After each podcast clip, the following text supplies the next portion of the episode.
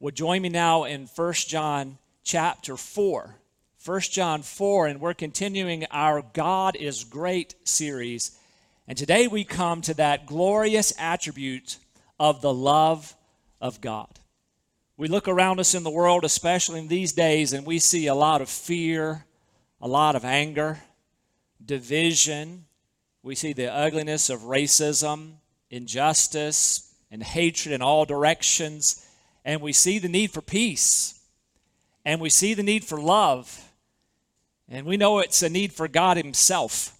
We need love in our society, and we need, need love individually, don't we? I mean, we know this. If a person goes through their life and they feel like nobody loves me, if a person genuinely believes that and feels that nobody loves me, we know there's a deep, deep wound there.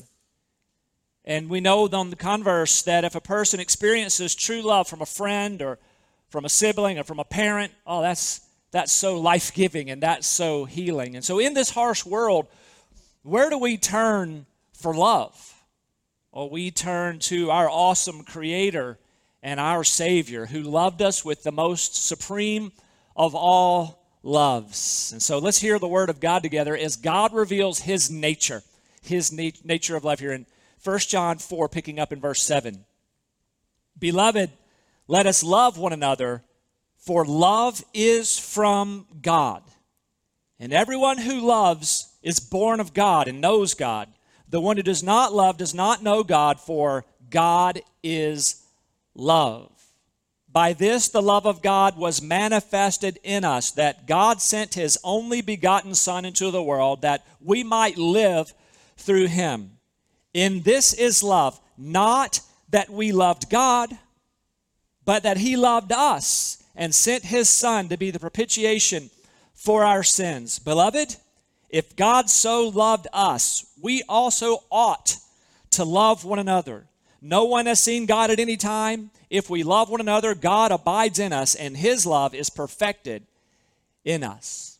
The first thing I want us to look at here is that glorious statement God is love.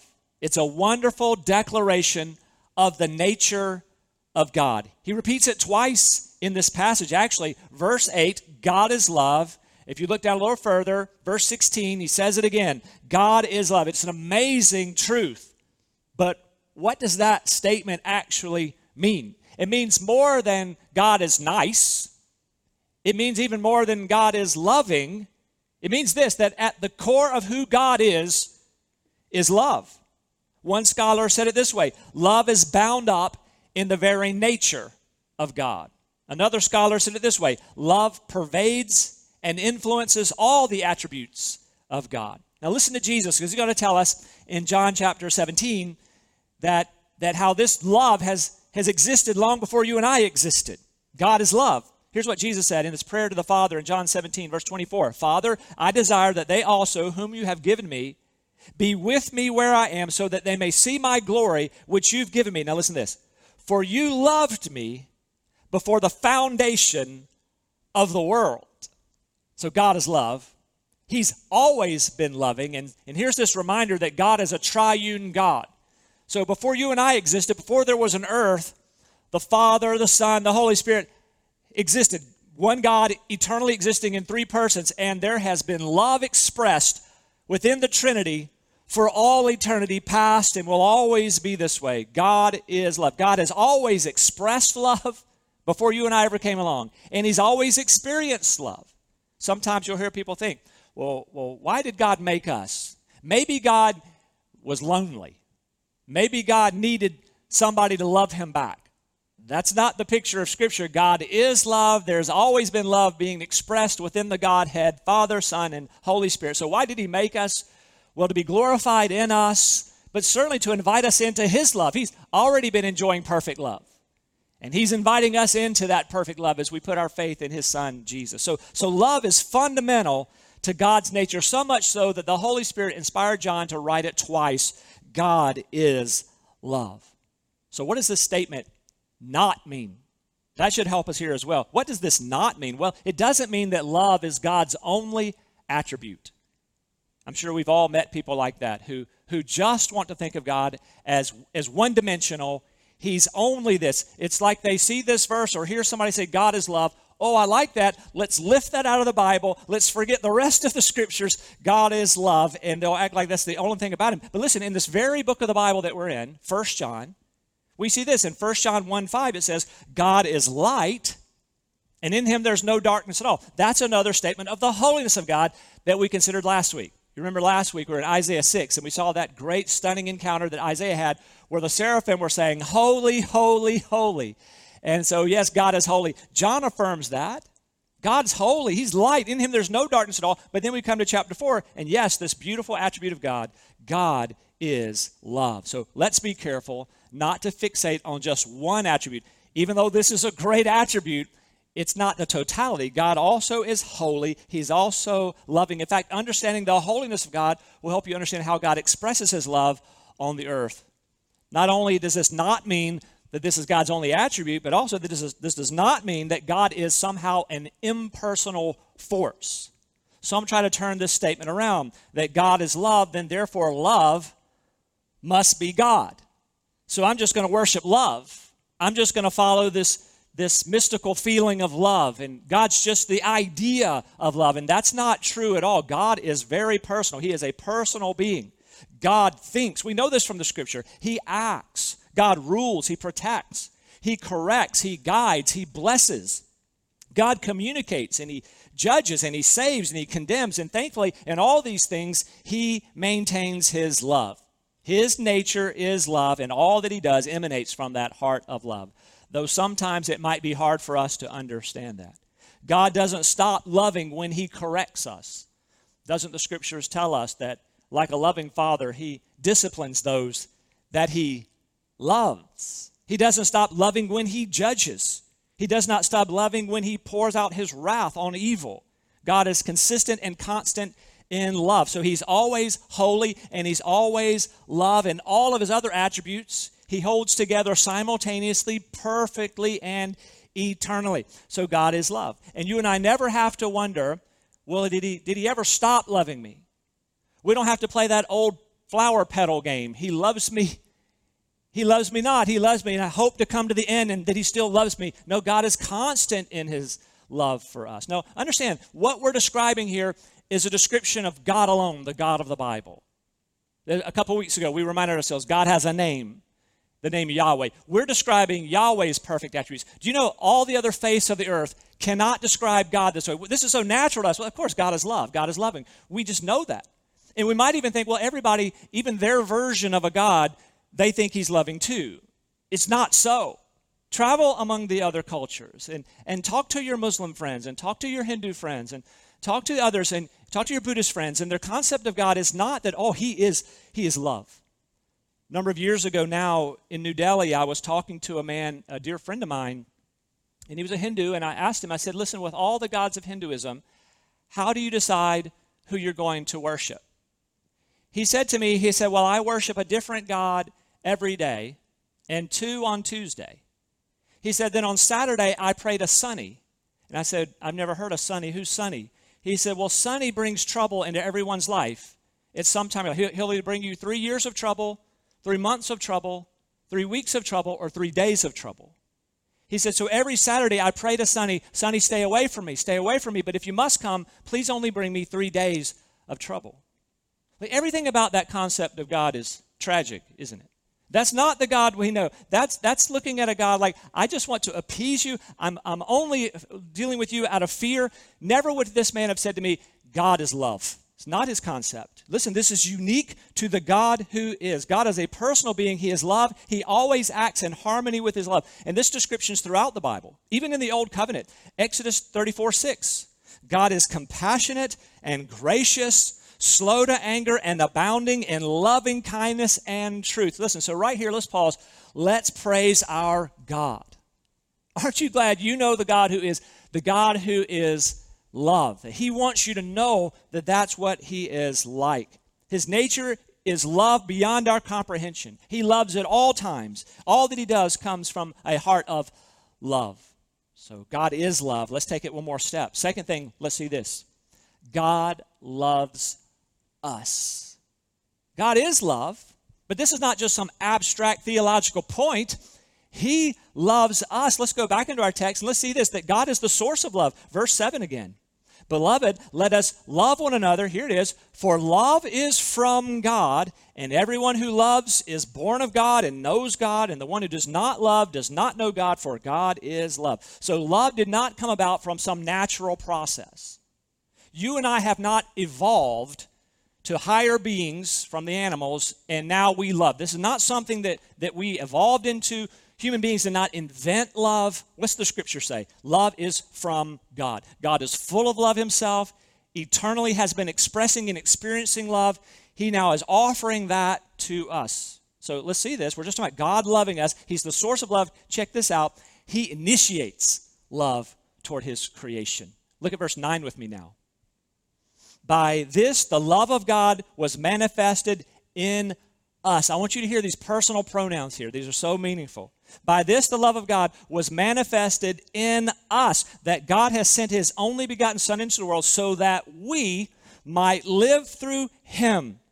In this is love, not that we loved God, but that he loved us and sent his Son to be the propitiation. Catch this for our sins. Beloved, if God so loved us, we ought to love one another. No one has seen God at any time. If we love one another, God abides in us, and his love is perfected in us. And so God has manifested his love toward us in the greatest of possible ways in sending his son for us. How great is the love of God that he sent his son for us. Listen, it's, it's the scripture is clear, verse 10. He says, "In this is love, not that we loved God." Do you know that about yourself? We did not make the first move toward God. It wasn't like God looked at the earth and says, Those people love me. And because they love me and they're so nice, I'm going to send my son for them. It's the exact opposite. We did not love God. God made the first move. Who loves like this? God initiates love toward people who did not love him, people who had actually spurned him. This is love of God. So we know this verse if you've been a Christian for a while, but Romans 5 8 Hear this with fresh ears this morning. Romans 5 8. But God demonstrates his own love toward us in that while we were still sinners, Christ died for us. We're just talking about God loves us and that God has initiated his love for us. How great is the Father's love for us? Think about it that, that God the Son would leave the perfections of his heaven and come to a wicked, broken earth like ours on a, a mission of love, a rescue mission for us. This is the love of God. And notice this word here. He says he came to be the propitiation for our sins. So we got to ask the question that's not a word we use a lot. What does that mean? That means that Jesus came on a mission to sinners to be the substitutionary, atoning sacrifice for their sins. So God is holy and He's loving. God had to satisfy, satisfy His holiness and His justice. Sin had to be atoned for. And so, in the mind of God, Father, Son, Spirit, the plan was this before the foundation of the world that God the Son would come and he would receive the wrath of God the Father so that you and I who believe in him would not be condemned, but we'd be forgiven. We'd be reconciled to God. This is the love of God, that this would be his plan to redeem us. There would be no other way. And so, because God is like this, there's no love like this. Now, with with fresh ears, let's hear John 3:16. Hear these words again. God so loved the world that he gave his only begotten son that whoever believes in him will not perish but have everlasting life. D.A. Carson remarked about that this way. He said in John 3:16, God's love in sending the Lord Jesus is to be admired not because it is extended to so big a thing as the world, but to so bad a thing not to so many people, but to such wicked people. So that statement, God so loved the world, God so loved this, this wicked world. And people like us, wicked in this world. So, so note this God loved you before you ever loved him. God loved you while you were a sinner, still rejecting him. God initiated your salvation before you were ever interested in him. So we're just admiring God we're exulting in God that God is love. It's His nature. He'll never stop being love. And He acted on that love, and He loves you. But then the third thing, and it really is the context of this passage, this point, we're commanded to share that love with everybody else in our lives. This isn't merely for us to celebrate and enjoy, it is that, but being transformed by this amazing, unique, one of a kind love of God, this shapes now how we relate to every other human being in our lives. Notice verse 7 again Beloved, let us love one another. This truth, this relationship with God, to experience His love, transforms every other relationship. It should. As we as we cooperate with the Spirit and His sanctifying us, this should show up in our lives. Look now, now let's skip down to verse 19. See this with me. We love because He first loved us. Now, th- it doesn't get any stronger than this in all the Bible. Verse 20. If someone says, I love God, and hates his brother, he is a liar. For the one who does not love his brother, whom he has seen, cannot love God, whom he has not seen. And this commandment we have from him that the one who loves God should love his brother also. When you experience the transforming, perfect love of God, his grace, then it does shape your love relationship with others. God can rightly make the command of you and me that we must love others. Now, does that strike you as odd that God can command you to love? Isn't that countercultural to how we grew up? So we grow up thinking, well, if I like you, I will love you. If I don't care for you, I will reserve love for somebody else. All the songs on the radio tell us that love is a feeling. And I couldn't help it. I, I just fell in love with you. And you know what? That feeling just left. And what am I to do? I'm just going to have to move on. And yet God says, no, you, you must love. You've experienced my gracious, forgiving love. I'm now commanding you as my children that you love other people. It's not just a magical force that comes upon us and leaves.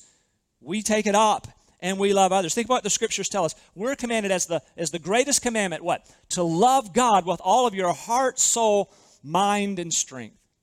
God commands that of us, and He's right to command it. God should never be humble and say, you know, I, I shouldn't ask such a thing. That makes me sound so prideful. No, love something else. That would not be loving if God were to send us in another direction. Just love sports more than me. Sports are fun. God would never say that because He loves you. He knows you. Nothing will satisfy you like His love. And so He commands you because He loves you. You should love me with all your heart, soul, mind, and strength. And we would agree to love anything more than God. Anything less than an all out love is not worthy of a love that we've experienced in God. Then he says this we're commanded to love our neighbors as ourselves. Those aren't suggestions. To experience the love of God, if you're one of his children, this is commanded of us. Husbands, do you remember we're commanded in the book of Ephesians to love our wives? Always. We're to love them. How about this one? We're commanded in the scriptures by Jesus to love our enemies. We say, that, ah, I don't know about that.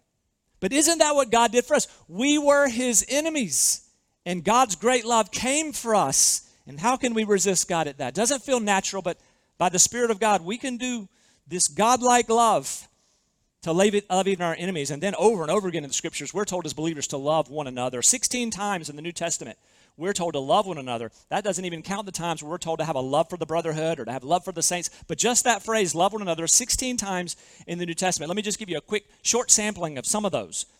Listen to this John 13, 34. Jesus said, A new commandment I give to you, that you love one another, even as I've loved you, that you also love one another. John 13, 35. By this all men will know that you are my disciples if you love one another. John 15, 12. This is my commandment that you love one another just as I have loved you. Do you hear the standard of love? Jesus said, Love like I've loved you to the people around you.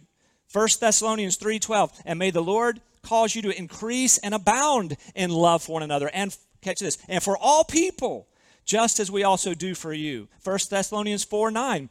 Now, as to the love of the brethren, you have no need for anyone to write to you, for you yourselves are taught by God to love one another. And then this one, 1 Peter 1:22.